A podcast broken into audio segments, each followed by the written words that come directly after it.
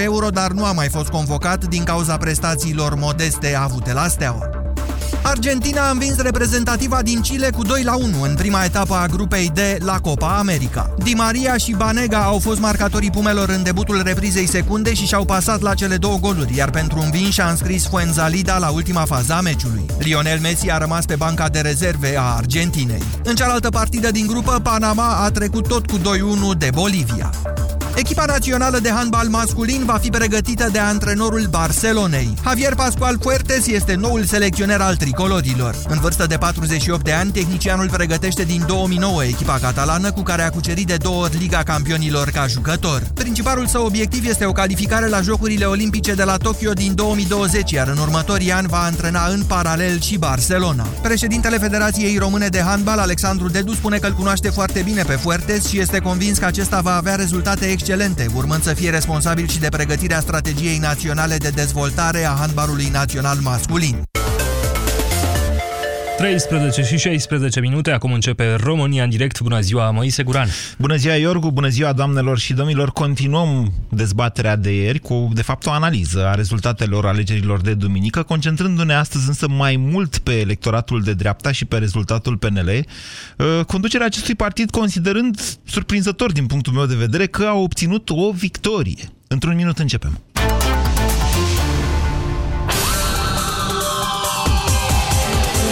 Europa FM. Europa FM. Pe aceeași frecvență cu tine.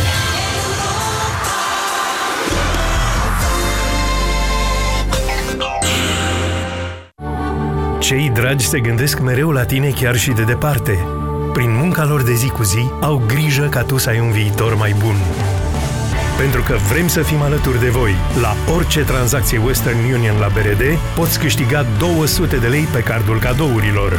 Până pe 15 iunie, pentru fiecare tranzacție la agențiile BRD, ai șansa să câștigi unul dintre cele 1000 de premii, iar pentru tranzacțiile la bancomatele noastre, șansele se dublează. BRD Grup Societe General. Banca ta, echipa ta. Și Marian Oprea, vicecampion olimpic la triplu salt, se apropie acum și ce salt! Andrei Dan, pasionat de atletism dintotdeauna, sare și la revedere ghivece cu flori! Sunt momente în care suntem cu toții parte din echipă. Vino la Dedeman și echipează-te cu coasa electrică Grünman 1000W la doar 229 lei. Dedeman, dedicat planurilor tale. Pentru sănătatea dumneavoastră, evitați consumul excesiv de sare, zahăr și grăsimi. România în direct cu Moise Guran la Europa FM. Ultimele rezultate de la Biroul Electoral Central arată că dacă PNL va avea primarul în aproximativ 30% dintre localitățile românești, cel puțin 27 de județe ale României vor fi dominate politic și financiar de PSD și de aliații săi. Numărul acestora va crește în mod cert, poate la 31 de județe sau poate chiar la 35, în funcție de alianțele pe care experimentatul Liviu Dragnea va ști să le facă în teritoriu cu ALDE, UNPR și chiar UDMR. În caz că nu știați, în România avem doar 40 de județe plus municipiul București, câștigat de asemenea de PSD, ceea ce înseamnă că, indiferent cine ia Parlamentul și cine face guvernul la toamnă, PSD-ul va controla, atenție, între 75 și 81% dintre județele țării. Primarii peneliști ai localităților din aceste județe, presupunând că nu vor face ei înșiși alianțe cu PSD, vor avea o viață grea, că cel mai probabil vor fi mai pe la coada alocărilor financiare, așa. Iar cetățenii care i-au votat își vor blestema zilele când vor înțelege că localitățile lor vor fi condamnate la sărăcie în următorii 4 ani. Așa funcționează lucrurile în România. Așa a fost dintotdeauna. Pe votul politic, cel pentru consiliile județene, acolo unde PSD a obținut 37%, iar PNL 32%, se poate face de asemenea o simulare pentru parlamentarele din toamnă. Dacă duminica trecută ar fi fost alegeri parlamentare în România, PSD ar fi putut azi să facă guvernul, împreună cu ALDE Tăriceanu, care a obținut 6%. Împreună, deci, ar fi avut 43% din voturi, iar după redistribuire, peste 50%. Acesta este rezultatul crunt, corect expus, nu pitulat după cifre, al alegerilor de duminica trecută. Și totuși Alina Gorghiu și Vasile Blaga l-au prezentat ca pe victorie, arătând că niciodată PNL nu a obținut un scor atât de bun și că unificarea dreptei, adică înghițirea PDL de către PNL, a fost un lucru bun. Catastrofa de la București a fost prezentată ca fiind un rezultat sub așteptări. Încheia citatul. Vedeți, cineva a ales cu grijă cuvintele. Nu e ca și cum Predoiu ar fi fost vecin de procente mai degrabă cu Turcescu decât cu Nicușor Dan. Nu e ca și cum PNL ar fi făcut cadou capitala PSD-știlor. Dar adevărata problemă cu dreapta asta reunită sub sigla PNL este că ea lasă fără opțiune adevăratul electorat de dreapta. Oamenii ocupați, pe dumneavoastră, ascultătorii acestei emisiuni, da, și pe alții care la această oră trudesc pe șantiere, în fabrici, sau chiar pe ogoare, frate, și aceiați de dreapta. Ăia pe cine or să voteze la toamnă, vă întreb? PNL-ul? Da, spun Blaga și Gorghiu, noi suntem dreapta, am învins, nu există motive de îngrijorare, avem cifre de victorie.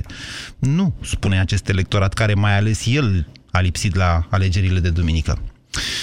Deci hai să discutăm, stimați ascultători. Reprezintă o victorie sau o înfrângere rezultatul alegerilor de duminică pentru PNL? Ar trebui PNL să-și schimbe strategia, poate chiar oamenii, poate chiar conducerea?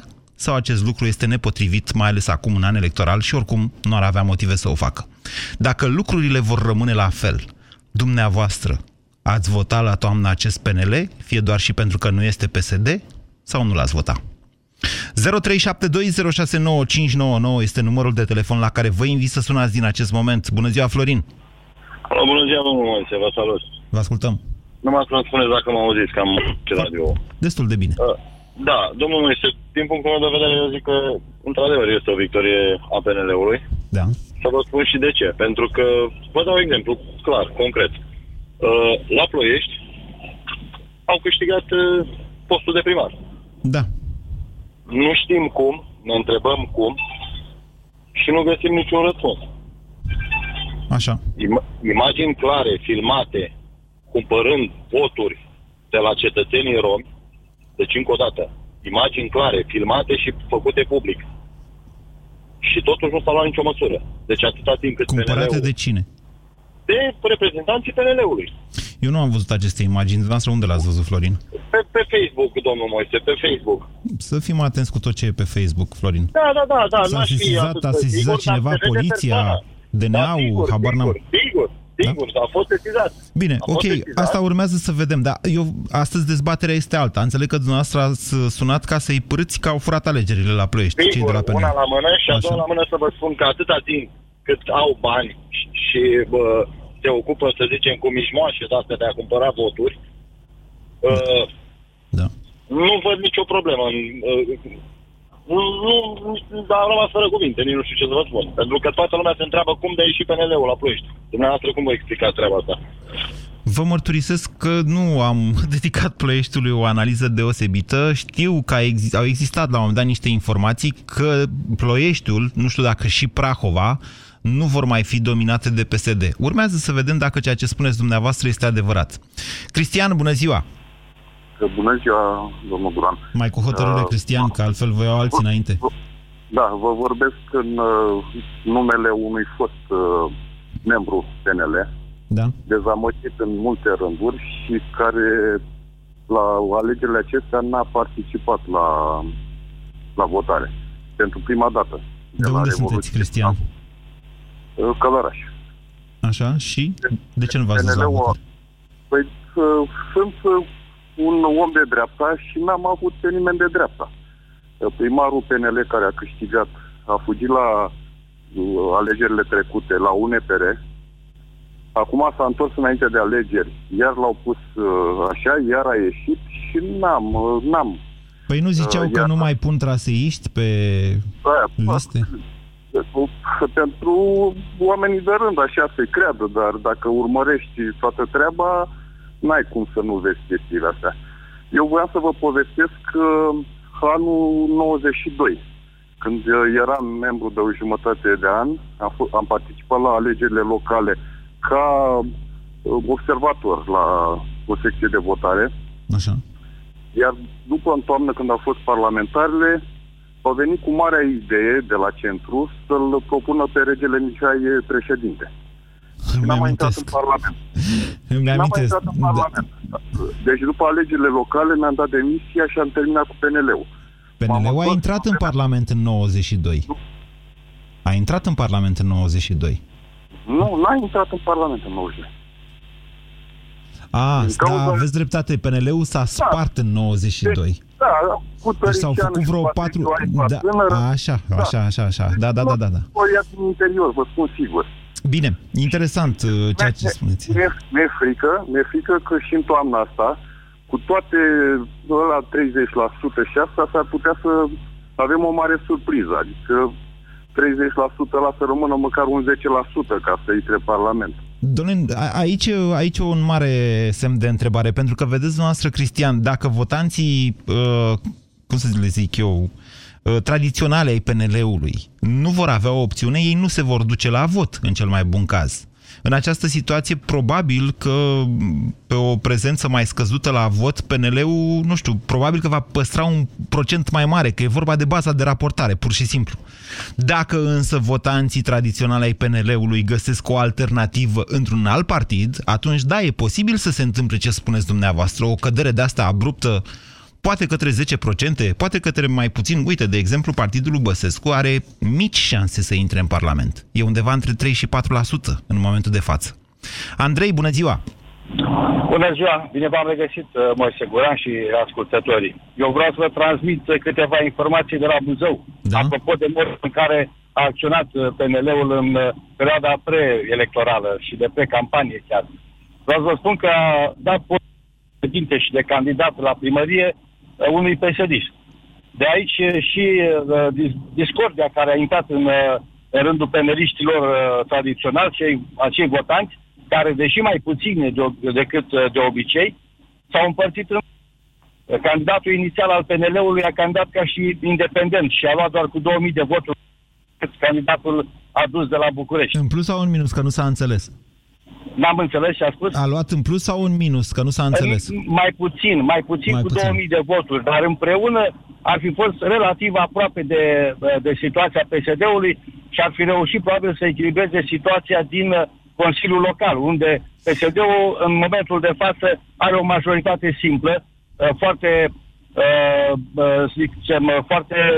ușor de obținut, prin alianță cu ALDE, dacă nu mă înșel. Majoritate simplă însemnând peste 50%, da? Peste 50%, așa. Dar are 12 locuri din, 13 locuri din 23. 12, exact, 12. Da. Bun, în cazul acesta vă dați seama că nimeni nu a înțeles din electorat că acolo ALDE și UNPR-ul sunt de fapt puiuții PSD-ului. La Buzău, cum n-a înțeles? Asta se știe, dar o spun chiar ei, adică...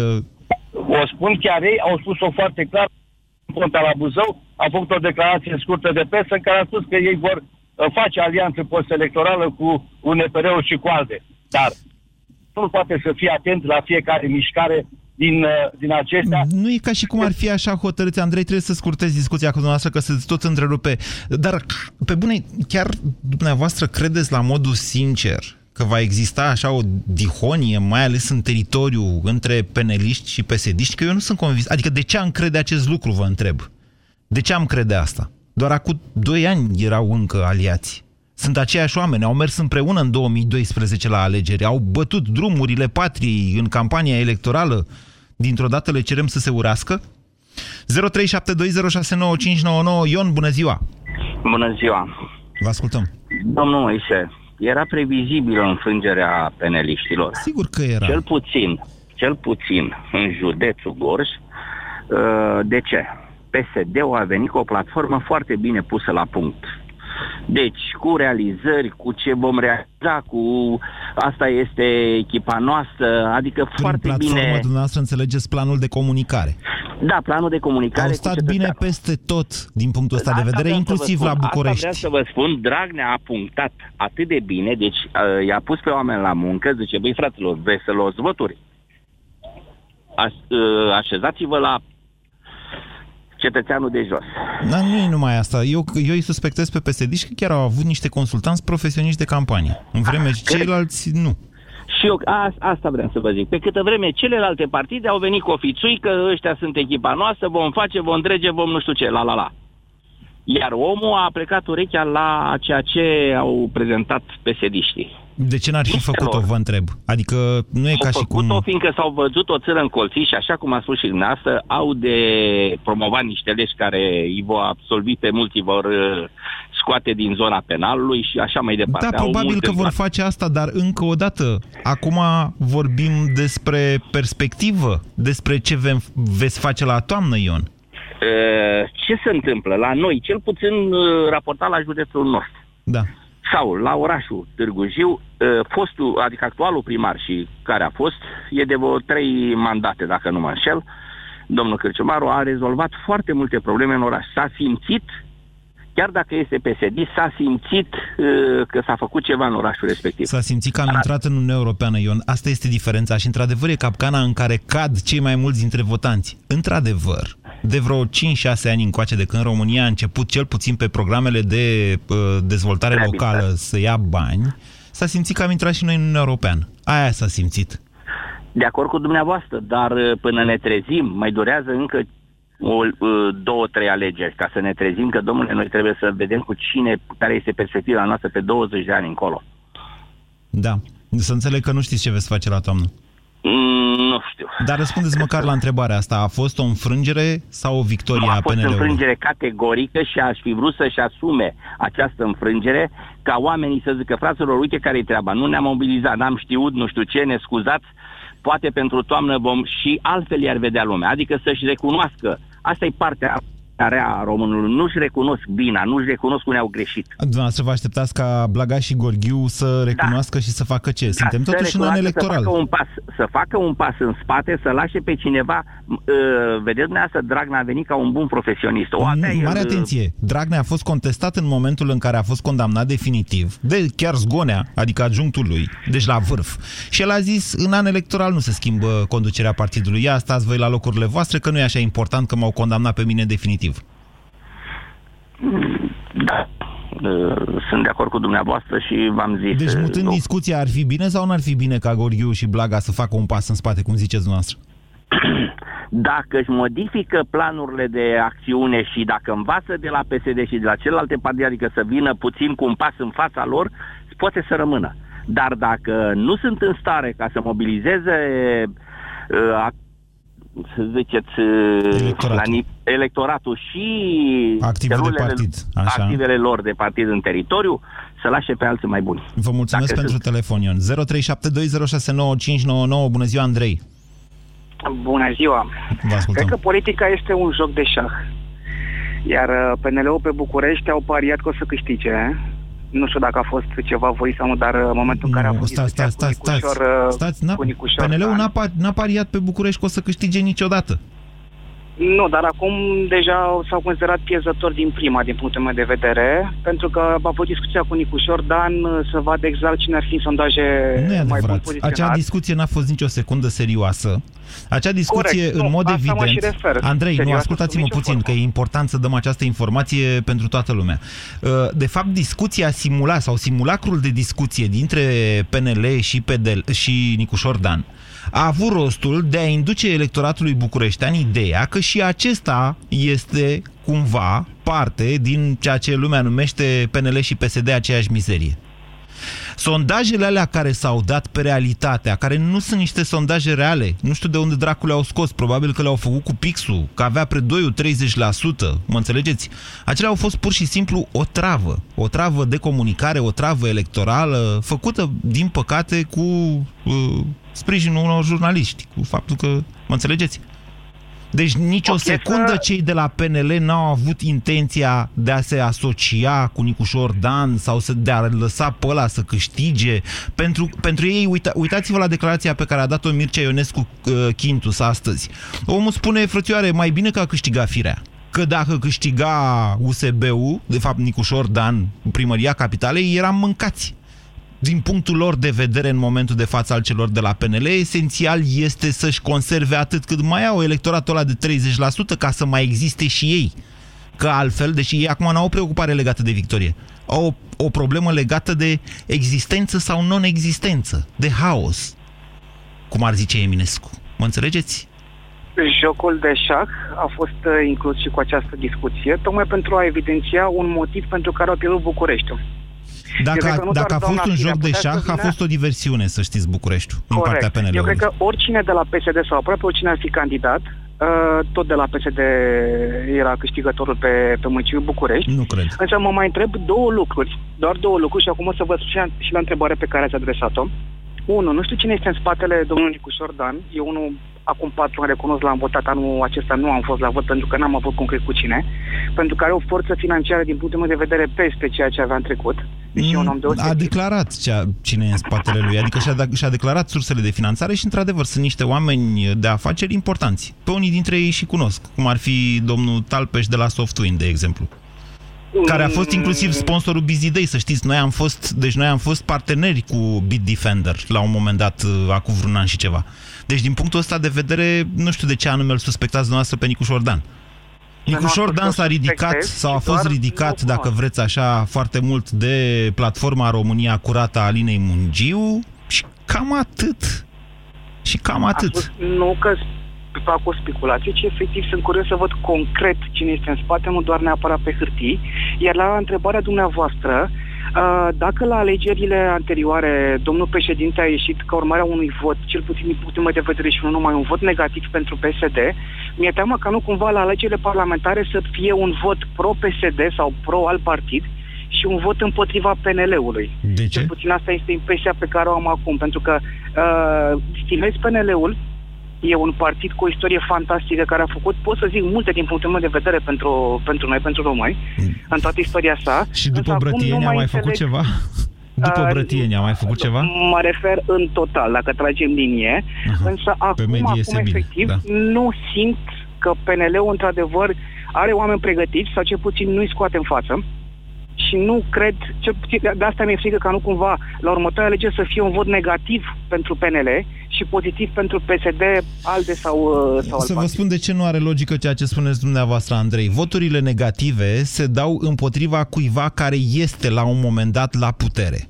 PNL-ul poate atrage un vot negativ, dacă vreți așa, în raport cu ce? Cu președintele Klaus Iohannis, eventual. Numai că președintele Klaus Iohannis însuși în dimineața asta și-a declarat, fiind plecat prin niște străinătățuri, care are obiceiuri de-astea, ca mulți alții, în momentul în care situația într-un fel, ia să facem o vizită externă, a zis că, domnule, nu e bine, ce s-a întâmplat la PNL nu e bine. Iar ei stau acolo, ei tremură. Gorghiu, Blaga stau și zic, ba, mă, ce o să zică Iohannis? Da, ce ziceți dumneavoastră, vă întreb. 0372069599. Ionuț, bună ziua! Bună ziua!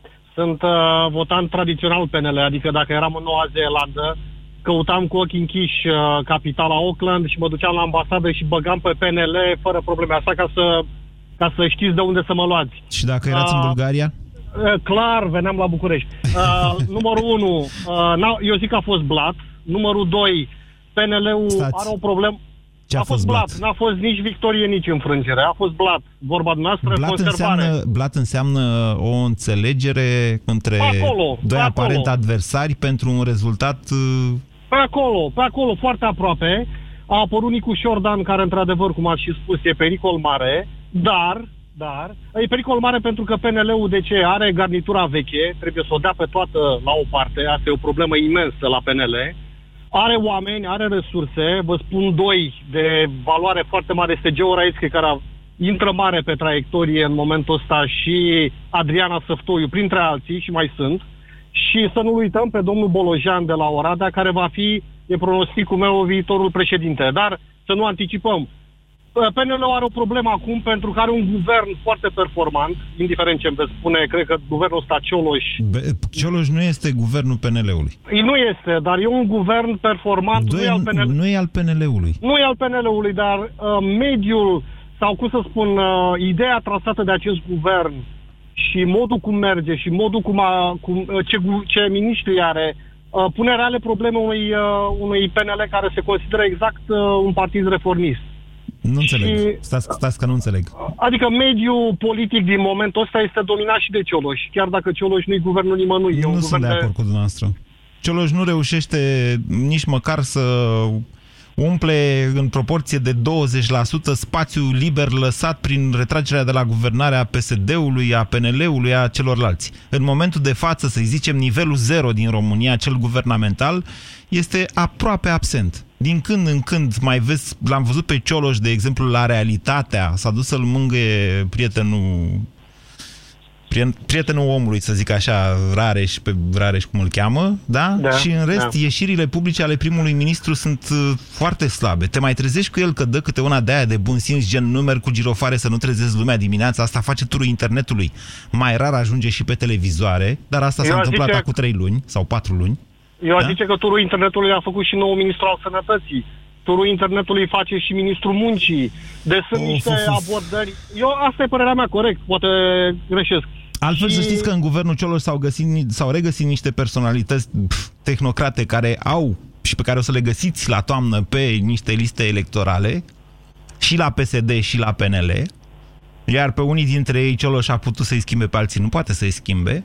Deci, din punctul ăsta de vedere, iertați-mă, guvernul Cioloș nu reușește să facă un joc politic, nici dacă ar vrea.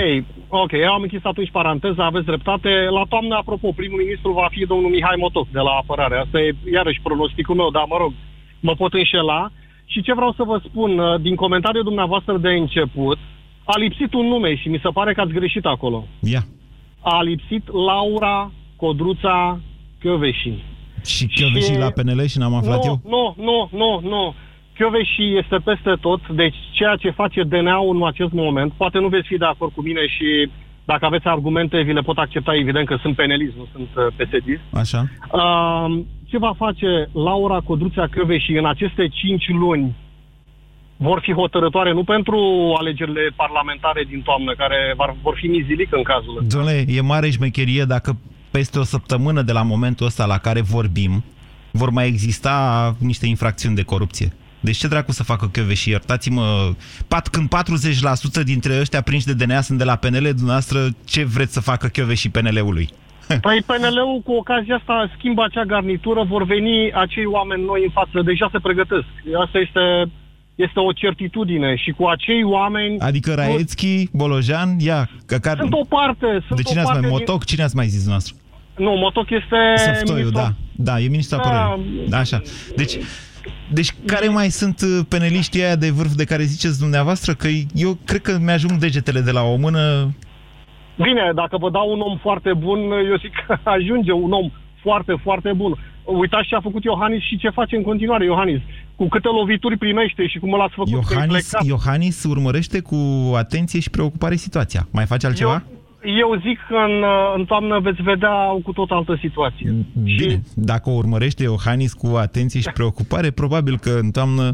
Vă mulțumesc, Ionuț. Foarte interesante opiniile dumneavoastră.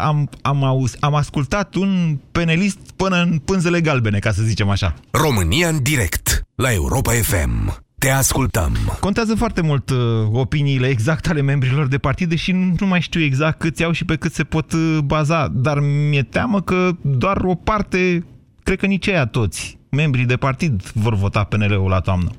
Ce spuneți, Ion? Bună ziua! Bună ziua! Pe mine m-a surprins faptul că toată lumea se raportează la victoria PSD-ului și mai ales la victoria din București. Da.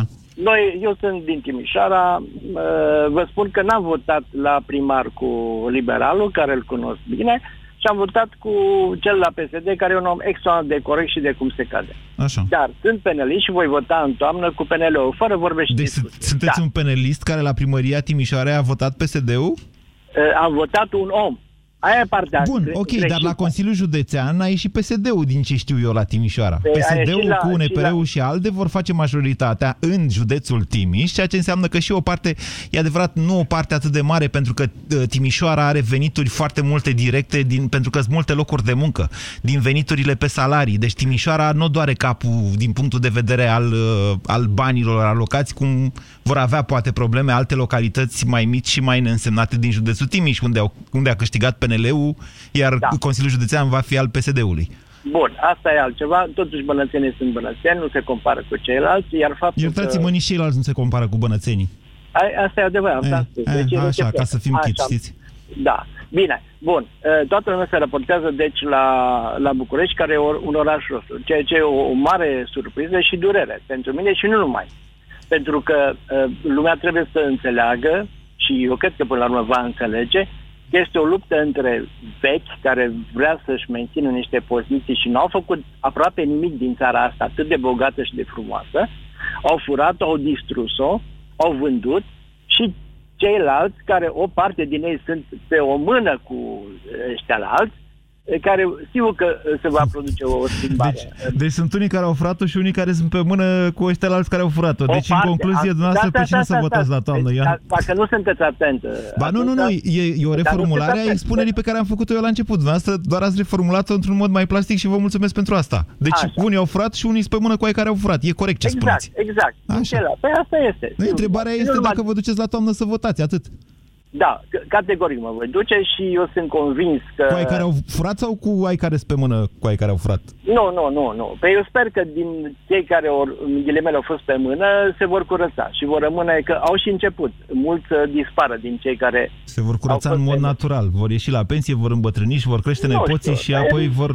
Natural înseamnă și altceva, nu numai așa. Cum a zis domnul înainte și din nefericire DNA-ul, pentru că suntem singura țară din lume, sau poate la regime dictatorială, unde sunt promovați indivizi care au condamnări. Doamne, deci asta cu DNA-ul, să vă spun, asta cu DNA-ul este o mare problemă. Și eu am insistat mult asupra ei. Pentru că până la urmă, să vă spun sincer, nu e chiar așa important că îți câștigă PSD-ul o localitate. Important este să ai o structură care să-l prindă pe hoț în momentul în care îl afură. Asta e o discuție însă pentru viitor. V-am spus, maximum o săptămână de aici încolo va fi o mare problemă legată de ce mai poate face DNA-ul dacă se dezincriminează niște fapte de corupție. Da, mă rog, sunt aici, vorbim în continuare. 0372069599. Să ne concentrăm acum asupra dreptei și asupra PNL-ului. Victor, bună ziua! Bună ziua! Vă ascultăm! Am fost membru PNL din 2000 până în 2010. Și am vrut să intru direct așa. Parcă am fi la Alcoolici Anonim. Am fost penelist, mă numesc Victor și am fost penelist. Da. Așa. Și am vrut să răspund unei ascultători la noastră care se lăuda că la Ploiești a câștigat PNL-ul, detașat, primăria. Nu, nu, omul a spus că a furat PNL-ul la Ploiești. A sugerat că PNL-ul a furat. La Ploiești n-a câștigat PNL-ul, a câștigat PDL-ul și tot sistemul vechi condus de Robert Anastase. PDL-ul nu mai există, PDL-ul este PNL acum. Dacă PNL ar fi candidat fără alianța asta cu PDL-ul la Ploiești, probabil că n-ar fi luat nici 10% din voturi. Și PNL-ul, în continuare, aplică aceleași sisteme pe care le aplică și PSD-ul și orice alt partid. Da, domnule, asta e problema. De-aia stă lumea acasă, votanții de dreapta. Tocmai asta e dezbaterea. Ce facem pe mai departe, Victor? Au trâmbițat sus și tare că nu vor primi înapoi traseiștii, iar la Prahova s-au primit înapoi toți parlamentarii traseiști. Mai mult decât atât, doi dintre ei, ca să nu bată la ochi, au fost retrimiși și s-au reînscris, deși sunt prahoveni, unul la PNL Dâmbovița și unul la PNL București, sectorul 3. Pe principiu că dacă ai trecut granița de județ, se vorbește altă limbă, nu există internet, lumea nu știe și nu află. Nu mai e PNL, nu mai e PNL, e alt partid la PNL, sector 3 sau la PNL Dâmbovița. Da, astfel de tactici știți că s-au mai practicat în trecut. Când te-a dezamăgit unul care a candidat, să zicem, la Mehedinți, după aia l-ai trimis la Buzău. Și în felul ăsta i-ai pierdut urma. Buzoienii neauzind de el și ne știu ce... Și toată lumea că PNL-ul actual chiar nu mai are nicio legătură cu PNL-ul tradițional al prătienilor și există aceleași politici dictatoriale ca în orice alt partid din România. Politici dictatoriale? Ba, să mă iertați, da. Ei sunt atât de democrați că au haos în partidul ăla de multe ori. Ei sunt democrații, au o democrație a lor, adică... Exact. Vine unul, își pune guvernul, mai face unul în cafenea un guvern. Păi au avut 4 candidați la capitală. 4 candidați la capitală. 0372069599. Andrei, bună ziua!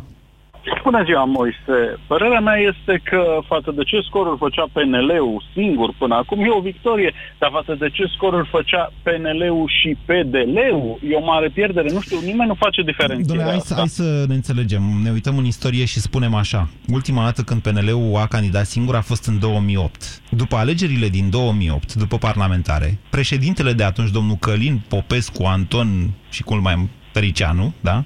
Scurtez Tăriceanu, a declarat pe cuvântul meu că n-am avut un scor mai bun în istoria noastră, avem 15%.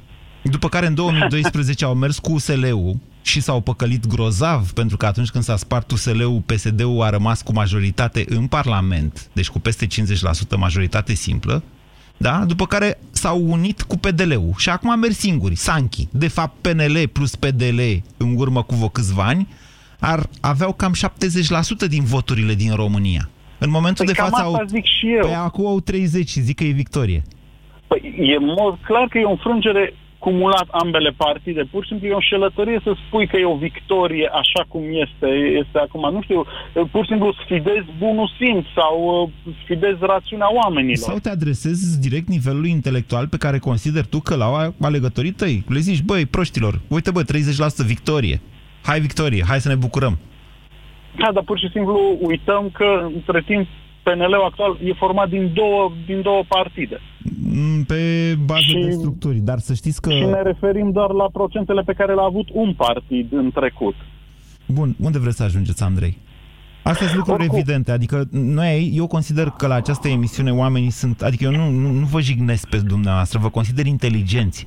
Și trecem peste aceste lucruri care sunt evidente. Le enunțăm și gata, nu le mai dezbatem. Eu vă întreb care este perspectiva, ce veți face dumneavoastră, alegătorul?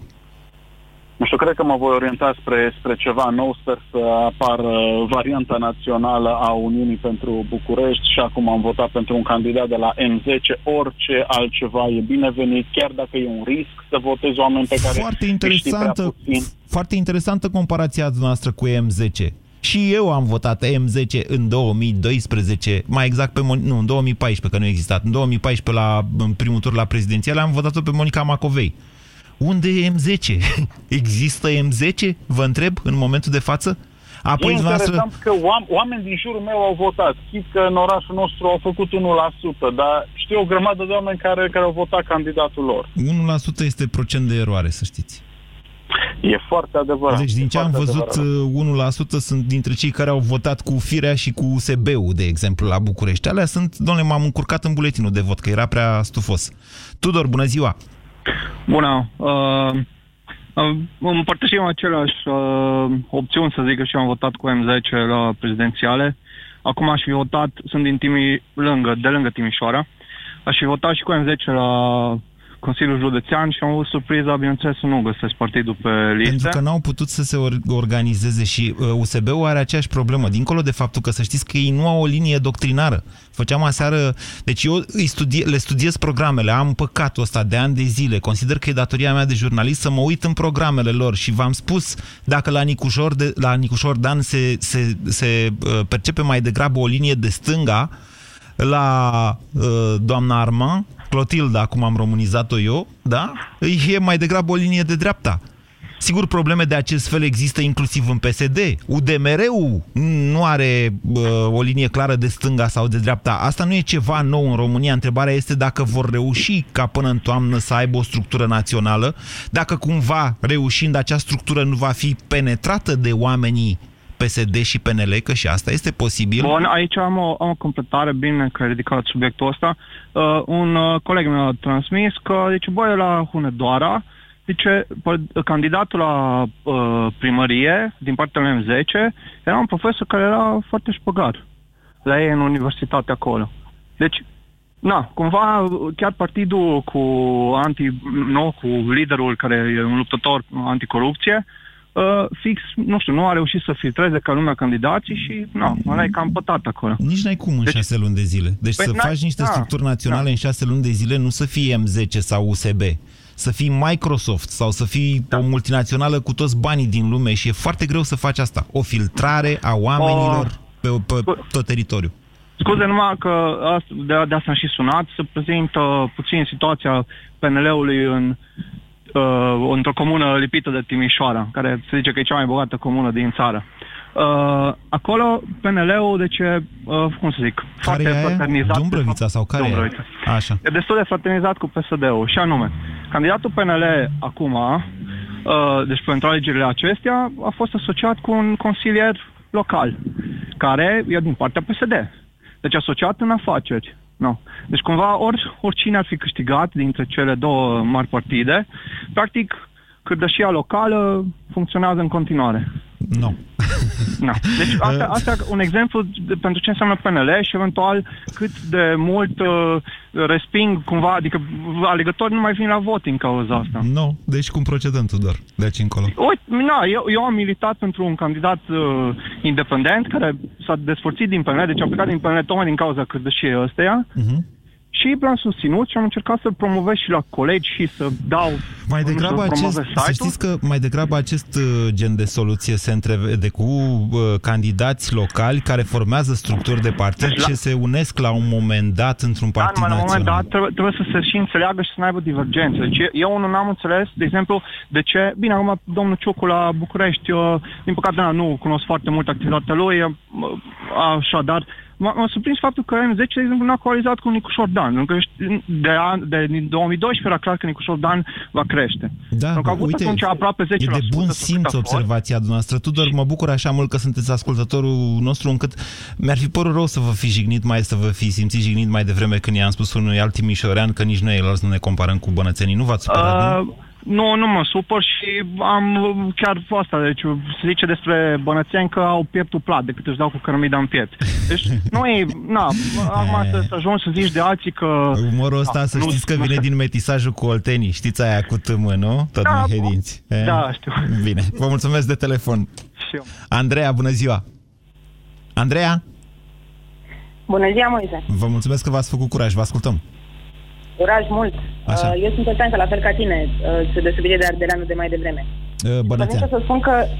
Da, pardon, scuze, bănățean. Nu le ziceți bănățenilor ardeleni că fac implozie. E problemă, da, știu. Intră în autocombustie dacă le zici bănățenilor ardeleni. Noi așa, suntem aprinși direct, e bine. Da. Eu sunt din Craiova și să spun în felul următor. Am votat PNL mai la alegerile trecute și anume cu domnul Iohannis. Vorbiți un pic mai aproape de telefon. Deci ați votat la alegerile trecute la Craiova pe Iohannis, nu PNL-ul, pe Iohannis. Pe domnul Iohannis. Așa. PNL-ul, să zicem, nu am votat PSD. Da. Acum vin și spun că la locale eu nu am putut să votez. De ce n-am putut să votez? Pentru că ce mi-a oferit mie PNL-ul a fost, îmi cer scuze pentru domnul Badea, poate că e un om de afaceri super, un fotbalist. Și ce au fotbaliștii? Da. Nu au nimic, dar nu știu dacă sunt în stare sau nu să conducă un oraș. Sau cel puțin domnul Badea nu mi-a demonstrat asta. Doamnă, România în direct vă place? Vi se pare că conduc bine această discuție?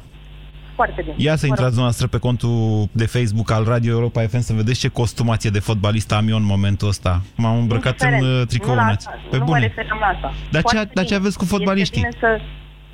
Trebuie să-mi dea ceva. Ce să vă dea? Să-mi dea ceva, un program. Să-mi spună ceva.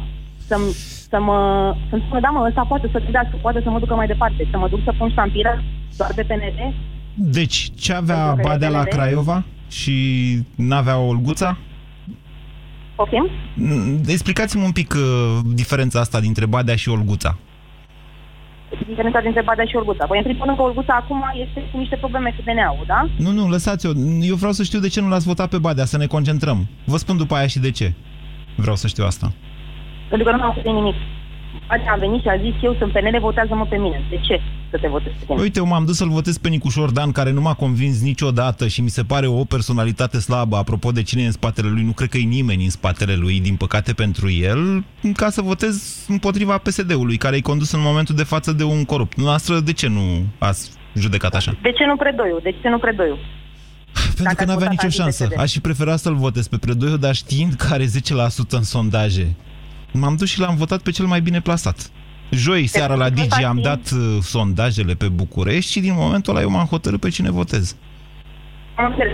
Pe principiul ăsta, dacă ne ducem doar să votăm pe cineva contra cineva, dar nu este ăla pe care vrem noi, da, ar trebui să ne ducem să votăm și noi totul ăsta, că n-aveam nicio șansă cu niciun altul dintre ei. Așa este, dar pe principiul ăsta strămoșii noștri, în loc să ridice la luptă împotriva turcilor, mai bine arau ogorul, că să alegeau cu ceva. Sau în loc să o trevească fântânile, v-am zis, mai bine se împrieteneau cu turcii. Vă întrebam care e treaba cu Badea la Craiova, pentru că eu suspectez un blat de proporții între PNL și PSD pe relația Cluj-București. Dar mi se pare că ceva lipsește din fotografie. Adică trebuie să mai fi fost ceva în afară de Cluj. Mai vorbim. România în direct cu Moise Guran la Europa FM. La Te-am găsit în sfârșit. Arată bine, îmi mângâie talpile. De-abia aștept să fim împreună la mine în grădină. Și știi cum m-a cucerit? Cu o ofertă superbă. Lasă-te ispitită de pavajul Semelrock. Vino și tu în magazinele partenere Semelrock și cedează calităților sale la prețuri cu totul speciale. Semelrock. Passion for paving. Noi femeile avem picioarele frumoase. Știm asta. Dar ce facem când le avem umflate de la prea mult stat în picioare, câteodată cu vânătăi, chiar și cu varicel? Alegel. Tratamentul eficient cu până la 3 aplicații pe zi. Cu Alegel am descoperit plăcerea de a avea picioare sănătoase. Alegel pentru picioarele tale. Acesta este un medicament. Citiți cu atenție prospectul. Vara asta toți românii se pricep la